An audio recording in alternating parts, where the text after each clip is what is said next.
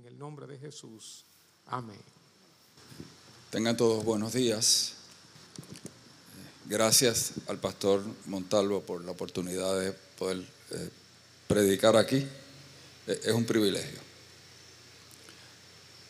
Pero es importante que recordemos que predicar el Evangelio es un privilegio. No importa dónde ocurra. Probablemente, si usted le pregunta a la gente cómo llegaron al Evangelio, fue alguien que les habló. Y el púlpito no es necesariamente el lugar más común. Eh, lo que Stephanie compartió debe ser el anhelo fundamental de cada uno de nosotros. Si para nosotros lo mejor que ha podido pasar en la vida es conocer al Señor, la responsabilidad más grande y el placer más inmenso debe ser compartir esa verdad con otros, para que otros también estén en la eternidad con nosotros. El, podíamos haber hecho el llamado en el himno, porque realmente esto se trata de Él, de nuestro Salvador. Y para mí esta verdad es fundamental. Dios no le va a preguntar a usted si, el pastor Montalvo o los diferentes predicadores o tal o cual sacerdote o el obispo le era simpático.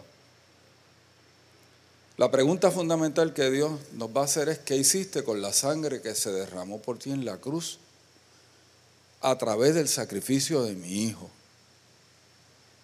Porque de nuestra respuesta al sacrificio de la cruz depende nuestro destino eterno. Pero no solamente nuestro destino eterno, depende de nuestra vida aquí y ahora. Porque la vida cambia cuando nos encontramos con Dios.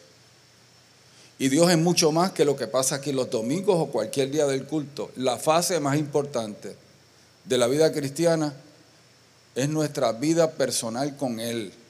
Ahí es que nosotros sabemos que Dios, que Dios es real. Y yo no sé cuántos de ustedes han conocido al Señor. Eso es una experiencia personal. Pero sí quiero decirles que la mayoría de las personas que no se acercan a Dios lo hacen fundamentalmente por dos razones. La primera es, la gente piensa que de alguna manera Dios le quita placer a la vida.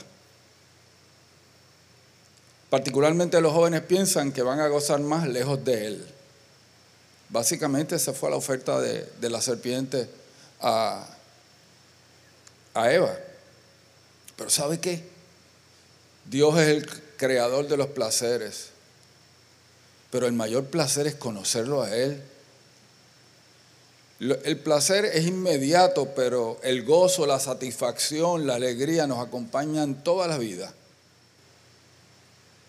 Segundo, pensamos que lejos de Dios tenemos más oportunidades en la vida, que podemos llegar más lejos si no le servimos. Y es todo lo contrario.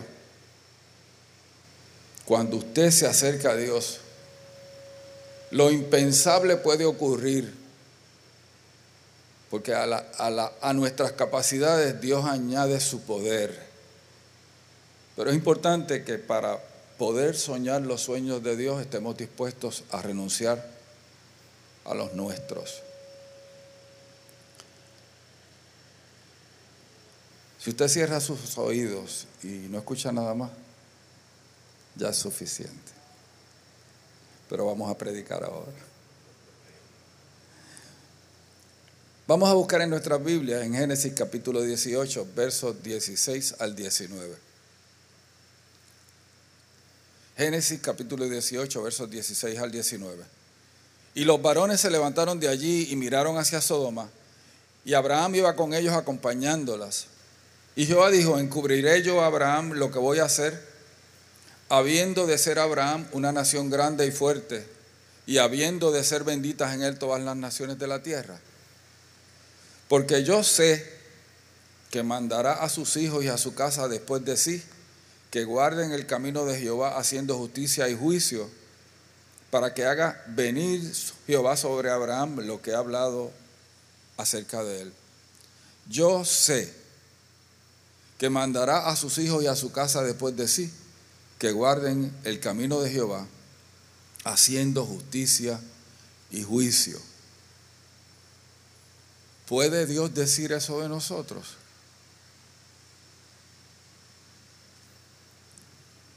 En la nueva versión internacional dice, yo lo he elegido para que instruya a sus hijos y a su familia a fin de que se mantengan en el camino del Señor y pongan en práctica lo que es justo y recto.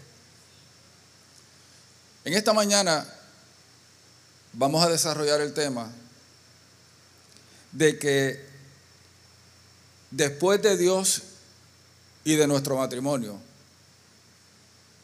el mayor tesoro, tesoro que tenemos en la vida son los hijos.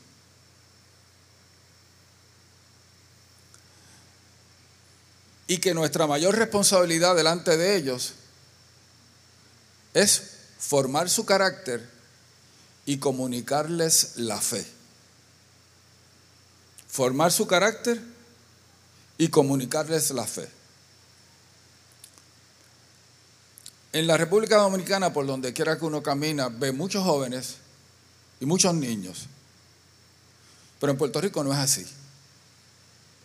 En España tampoco, en Francia, en Alemania. Todavía en República Dominicana, lo que llamamos la pirámide poblacional sigue siendo una pirámide. Mucha gente joven. Y según avanzamos en edad, va disminuyendo el número. Pero hay naciones en Puerto Rico, perdón, hay naciones en el mundo, y particularmente Puerto Rico es una de ellas, que esa pirámide, en vez de tener la punta hacia arriba, la tiene hacia abajo. Tenemos pocos niños, pocos adolescentes, pocos jóvenes y un montón de gente con demasiada experiencia. Por no decir viejos. Pero aquí es, importante la definición de viejo. Viejo es el que tiene 30 años más que usted. ¿Ok? Y, el único, y la única manera de uno no ponerse viejo es morirse joven. Así que no es para tanto. Y créanme, aunque se caiga el pelo, todavía hay alegrías en la vida. ¿Ok? Y de esas alegrías son los nietos. Eh, y es interesante. Hay menos niños y menos adolescentes porque la gente está teniendo menos intimidad sexual. Y no es así. Uno de los índices de promiscuidad sexual lo son las enfermedades de transmisión sexual. Eso está en todo el mundo, arropando. En todo el mundo. Pero la gente quiere tener sexo por el placer que produce, pero no quieren tener un compromiso con aquel con quien se acuestan y tampoco quieren tener una responsabilidad con los niños que surgen de esa relación. Porque de momento las sociedades han creído que la sexualidad es meramente un instrumento de placer para pasarlo bien y no se han dado cuenta de que la sexualidad realmente es un instrumento de vinculación y de procreación. Y a eso le ponemos el postre del placer más intenso que físicamente podamos experimentar. ¿Qué nos dice la Biblia? La Biblia nos dice en el, capítulo, en el primer capítulo de Génesis, Y, a mí me gusta ir a, lo básico. Porque, porque las veces que los creyentes nos equivocamos, no nos equivocamos en las profundidades de la fe, nos equivocamos en las cosas fundamentales. Dice el capítulo 1 y verso 27 y 28. Y creó Dios al hombre a su imagen. A imagen de Dios lo creó. Interesantemente, lo dice dos veces. Todos somos portadores de la imagen de Dios. Y después dice, varón y hembra los creó en dos sabores, vainilla y chocolate. Interesantemente, hay mucha gente que piensa que aquí se habla de dos características diferentes. De que tenemos la imagen de Dios y de que somos seres sexuales. Pero yo no creo que esa sea la interpretación correcta. Yo creo que el hecho de que seamos seres sexuales está dentro de la imagen de Dios. Y eso nos dice algo. El autor de que las mujeres sean hermosas y atractivas y de que los hombres nos desvivamos por esa hermosura fue Dios. No es el diablo. El diablo no se ha inventado nada bueno. Pero la realidad es que muchos vivimos con la idea de que este asunto de la sexualidad provoca culpabilidad porque, porque algo tan placentero no puede ser correcto. Y de momento, inclusive, hay hasta una, una herejía que dice que el pecado original de Adán y Eva fue tener, sostener relaciones sexuales. Y claro está, le imponen al texto su, prejuicio. Pero fíjense lo otro que dice, y los bendijo Dios y les dijo, fructificad y multiplicados, llenar la tierra y sojuzgadla y señorear sobre todo. Fructifiquen y el fruto de un hombre y de una mujer es un hijo, los hijos. Así que es importante que entendamos que Dios es el creador de la sexualidad. Dios es el creador de la familia. Y esa familia es el contexto que, Él ha establecido para que nosotros seamos provistos y protegidos. Y créame, no basta una buena cuenta de banco o una agencia de gobierno. Cuando llegan los momentos difíciles de la vida, es la familia, es la comunidad, es la iglesia, los que están cercanos, los que sacan la cara por nosotros. La Biblia nos dice una característica fundamental de Dios. Dios es vida. Y en su diseño, los seres humanos comunicamos esa vida a través de las relaciones sexuales. Cada uno de nosotros somos el fruto de eso. Hay gente en Puerto Rico que dicen que hay gente que nace de matas de plátano. todavía no hemos podido descubrir eh, quién ha sido producto de eso. Pero con todo y, la tecnología que podamos tener, todavía se necesita una célula masculina y una célula femenina para una nueva vida. Y el problema del milagro de la vida es que nos hemos acostumbrado a él, lo damos por sentado. Pero créame que una célula cuando completa su material hereditario de momento se empodera para producir un nuevo ser y tiene todas las instrucciones para, para irse construyendo a sí mismo.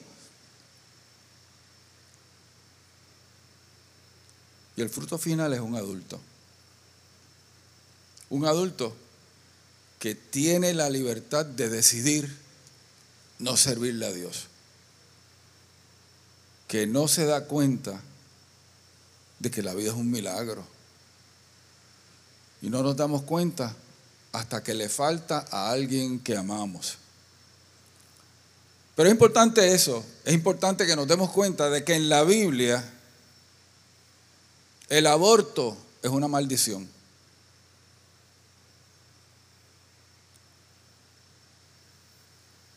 Hay unas bendiciones que se le dan a la obediencia. Éxodo 23, 25. No habrá mujer que aborte ni estéril en tu tierra. Deuteronomio 28, 4. Bendito el fruto de tu vientre. El verso 11. Y te harás Jehová sobreabundar en el fruto de tu vientre. ¿Cuál es la maldición?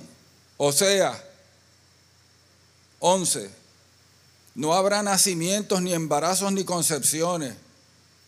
Fíjense el clamor del profeta a Dios. Dales, oh Jehová, lo que les has de dar a la gente que te desobedece, a la gente que se aleja de, de ti. Dales matriz que aborte y pechos enjutos, enjutos, delgados, que no producen leche.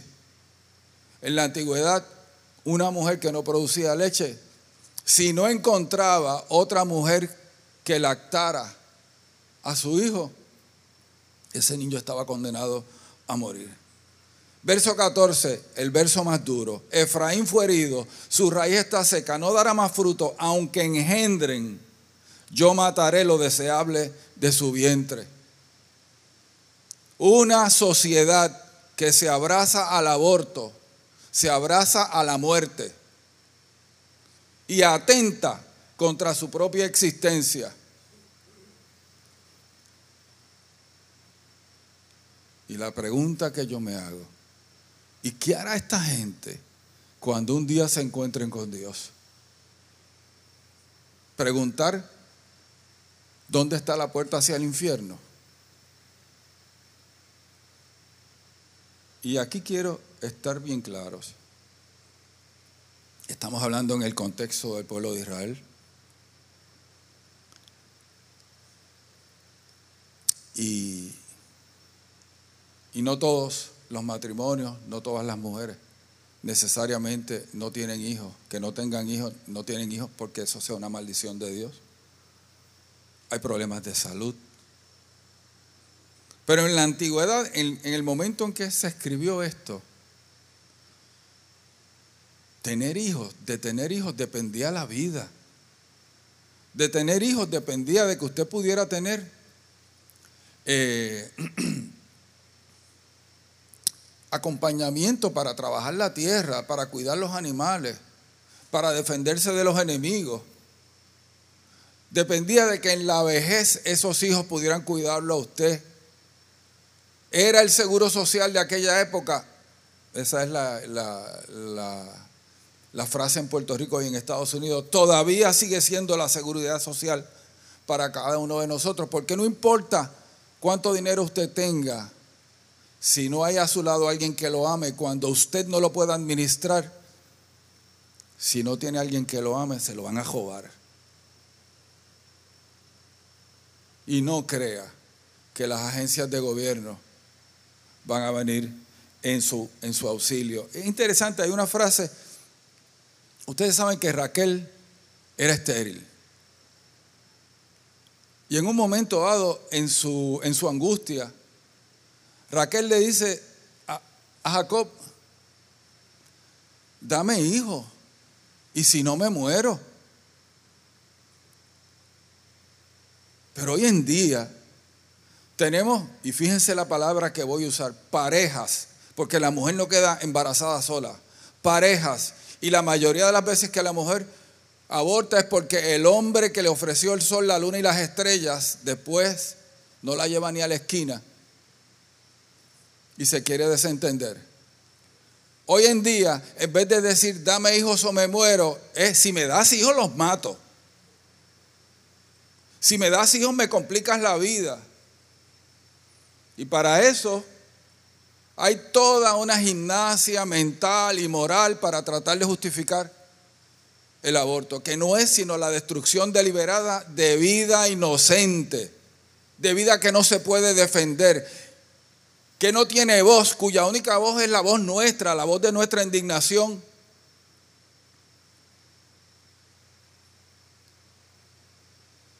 Y frente a eso, Junto a eso tenemos esa sociedad que ve a los hijos como, como un problema, como un obstáculo. Como, como, como de la misma manera que veíamos a Dios que nos quitaba posibilidades, hay gente que piensa que tener hijos es tener menos posibilidades en la vida. El Salmo 127 dice, he aquí, Herencia de, Jehová son los hijos. Cosa de estima el fruto del vientre. Yo quiero decirle La vida cambia cuando usted se encuentra con Dios. La vida cambia cuando usted tiene de momento un hijo en sus manos. Y entonces usted entiende a sus padres. Entonces usted entiende a Dios. Y entonces usted entiende por qué nos perdemos si no respondemos favorablemente aceptando el sacrificio del Hijo de Dios. En Isaías 49, 15, Dios hace la siguiente pregunta. ¿Se olvidará la mujer de lo que dio a luz para dejar de compadecerse del hijo de su vientre? Aunque olvide ella, yo nunca me olvidaré de ti. Es interesante, Dios dice, entre los seres humanos no hay mayor amor que el amor de una madre. Y los hombres nunca vamos a entender. Porque para una mujer eso es algo vital, tener esta criatura en su vientre, sentir lo que, que, va creciendo, que va madurando, y después la labor de parto y tenerlo en sus brazos, los hombres no entendemos, es una experiencia de las mujeres.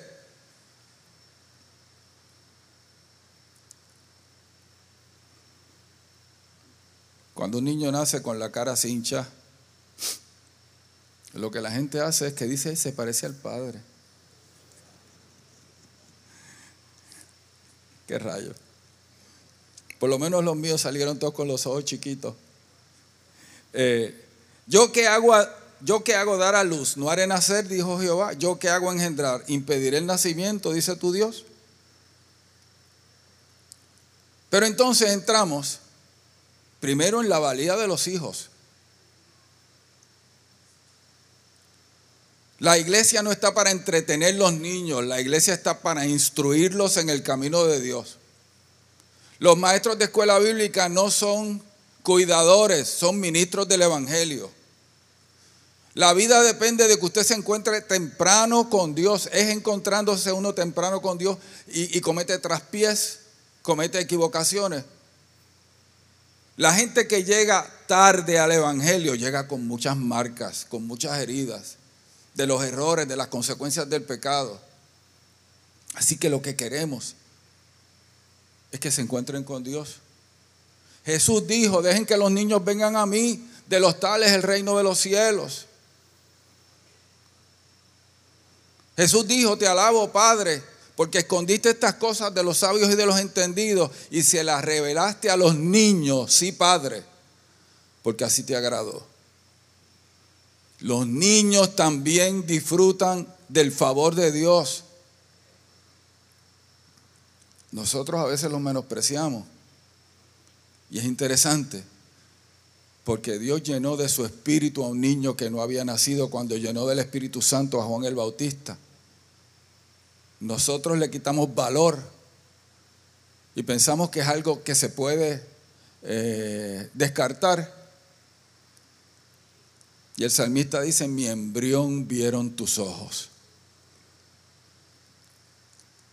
Porque hasta que, hasta que surgió el sonograma, el único que podía ver lo que estaba ocurriendo en el vientre de una mujer era Dios. Ahora nosotros, nosotros también. ¿qué le vamos a dejar a nuestros hijos? Hay gente que piensa, y, ese es un pensamiento en Puerto Rico, yo no sé si aquí, lo mejor que yo puedo hacer por mi hijo es eh, darle una buena educación. Si con eso usted se refiere a tenerlo en una buena escuela, está equivocado. Hay ladrones muy, muy educados. Los que han llevado a la quiebra a las naciones han sido la gente con más educación.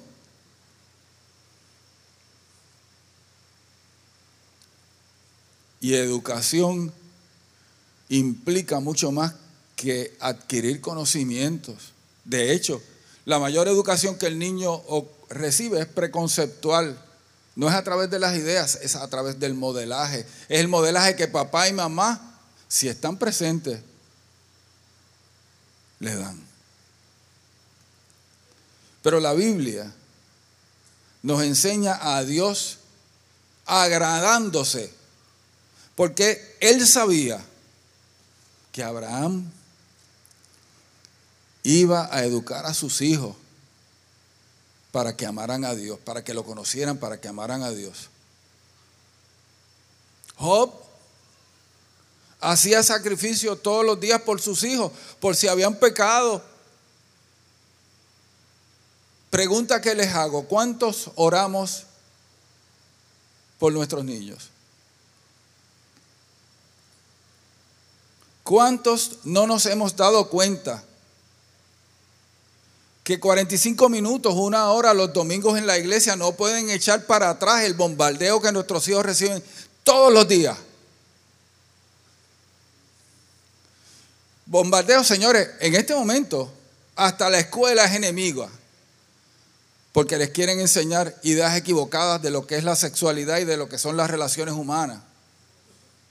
Todo este asunto de la, de la ideología de género es abrazarnos a la muerte, es negar la realidad de que nacemos hombres y mujeres. Es pretender que ahora la fantasía que alguien pueda tener en su mente sobre lo que es vaya por encima de la realidad biológica concreta de su cuerpo.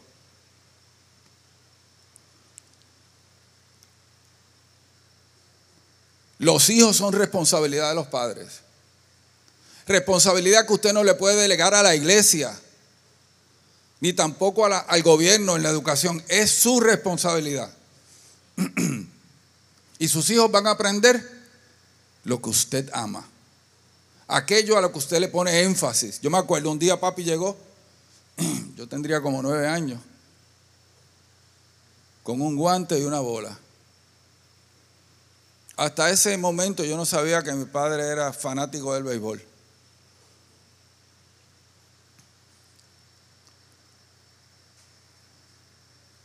Oigan, un televisorcito de 12 pulgadas en blanco y negro.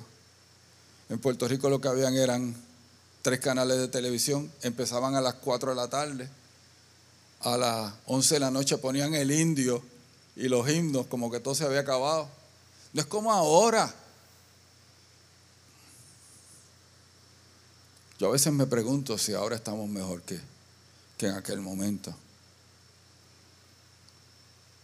Pero mi papá me dijo, vamos a hacernos tiradas. Él me comunicó su amor por el deporte. Mi papá le gustaba la música clásica. Pues yo, cinco, seis años, siete años, crecí escuchando música clásica.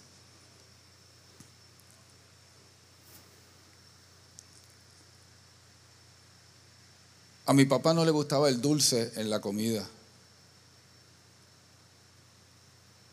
Pues yo el único dulce que puedo comer son amarillos, el, plátano maduro. Mi mujer tiene un problema con eso porque en su casa comían cosas dulces en la comida y pues, y ahora es la pelea. Nada, he aprendido. más me vale, si no, a dormir con el pejo. Pero ¿sabe qué? Usted, su, hijo nunca va a ser más apasionado por Dios que lo que usted sea. Lo peor que le puede pasar a su hijo es que usted en la iglesia diga amén a unas verdades, pero en su casa no las viva.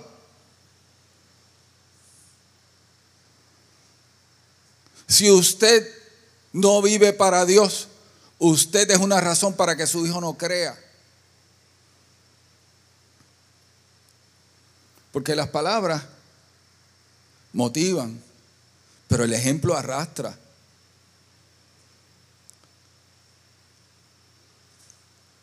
Una de las cosas que nos dice la Biblia sobre Abraham era que cada vez que se movía, llegaba a un lugar nuevo, levantaba un altar a Jehová.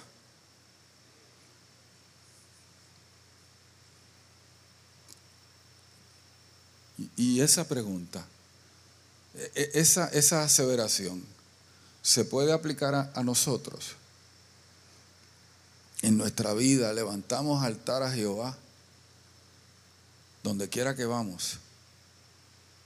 Nuestros hijos que nos ven en la intimidad pueden creer no por nuestras palabras, por nuestros actos, que Dios es lo más importante en nuestra vida. Y hay algo bien importante para los hijos creer eso. Es la relación matrimonial. Es como papá y mamá se tratan.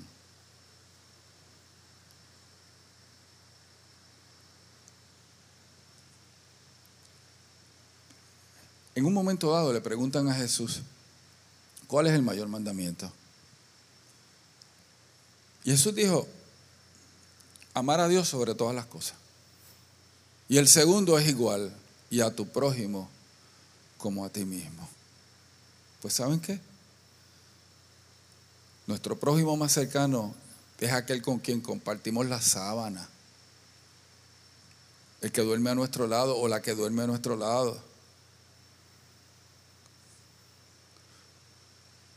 Una mujer cuyo esposo no es creyente se da cuenta que ese hombre se ha encontrado con Dios cuando el maltrato cesa. Yo sé que él ha conocido a Dios porque ya no me maltrata.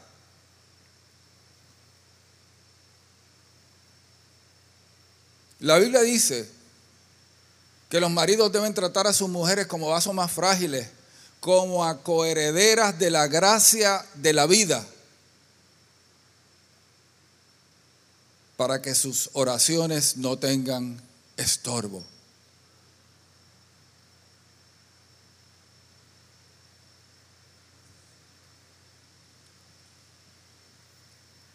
Amén. El que maltrata a su mujer se lo puede esconder a todo el mundo, menos a Dios. Y Dios le cieja el crédito del cielo. Ah, pero si fuera solamente Dios, lo ven los hijos. Y, y saben qué? La primera imagen que los niños tienen de quién es Dios es su Padre. Hay hombres y mujeres que se les hace difícil decir Padre nuestro, porque la experiencia que tuvieron con su Padre fue dolorosa, incómoda. Dentro de ese compromiso de comunicarle a nuestros hijos el amor de Dios, eh, tiene que estar el que vean el amor de Dios manifestarse en nuestra relación matrimonial, en cómo nos tratamos el uno al otro, cómo resolvemos nuestros conflictos. En todas las relaciones humanas hay conflictos. Mientras más cercanas, más posibilidades hay de que surjan los conflictos. Cuando, cuando yo celebro ceremonias matrimoniales, yo les digo varias cosas. Les hago una pregunta.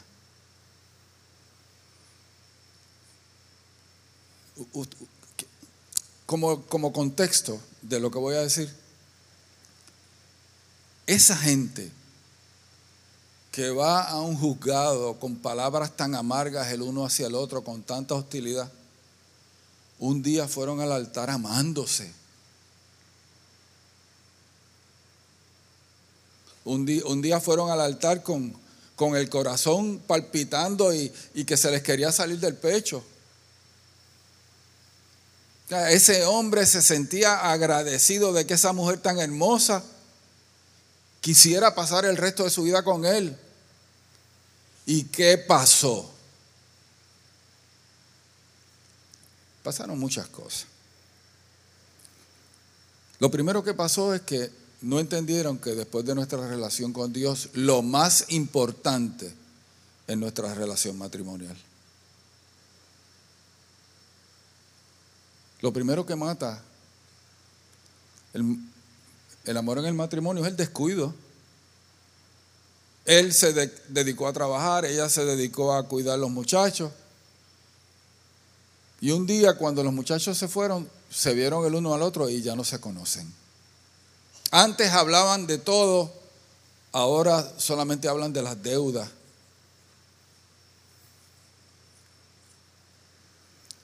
Pero probablemente el principal asesino del, matrimonio es lo que no se perdona. Porque nos vamos a herir. Créame, nos vamos a herir. Y si usted no perdona, el amor se muere. El corazón se llena de amargura. Y de momento, usted sabe que, que es más fácil compartir el cuerpo que compartir el alma. Usted sabe que las principales víctimas del divorcio son los hijos. Usted sabe que dos, dos personas que dicen ser creyentes cuando se divorcian, muchas veces sus hijos abandonan la fe. Porque nosotros los evangélicos y también los católicos decimos que Jesucristo es la respuesta para todo. Que Él es el que nos reconcilia con Dios y nos reconcilia el uno con el otro. Pero ¿cómo es eso?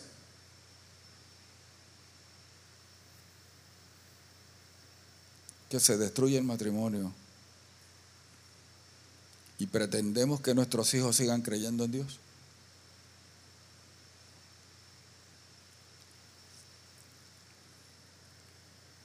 Interesante, en, en Deuteronomio,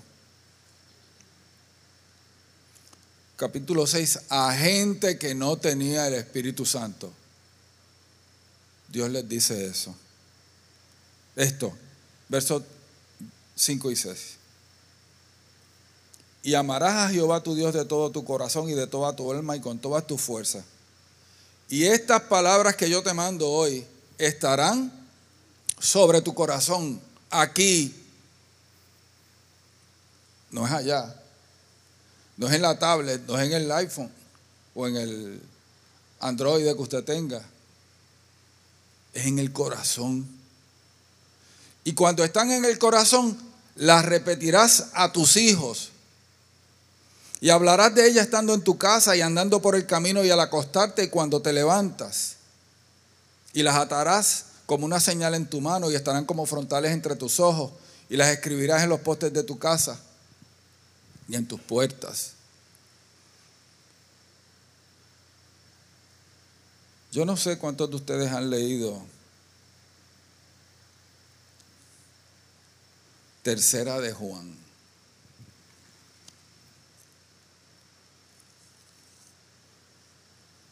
Antes, cuando las Biblias tenían un borde dorado, la mayoría de las páginas estaban pegadas.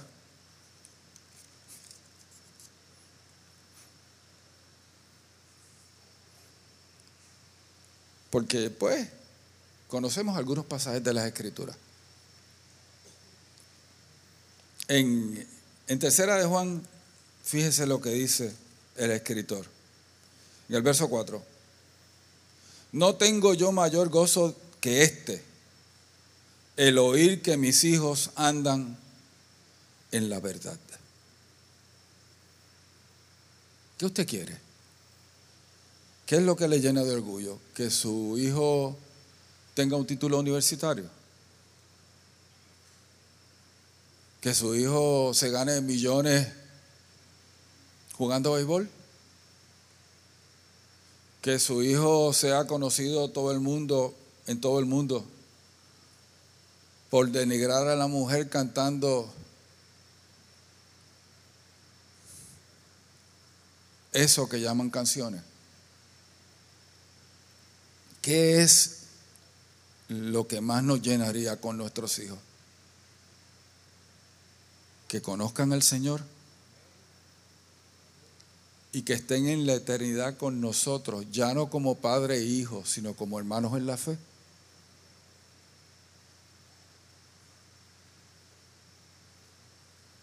De nosotros depende. Empecemos a visualizar a nuestros hijos como nuestro mayor tesoro. Empecemos a reconocer que nuestra mayor responsabilidad es formar su carácter y que el elemento fundamental para la formación del carácter es la fe en Dios, en el Dios de la vida, en el Dios del Creador, en el Dios que se hizo hombre y fue a la cruz para reconciliarnos con su Padre. Que Dios les bendiga.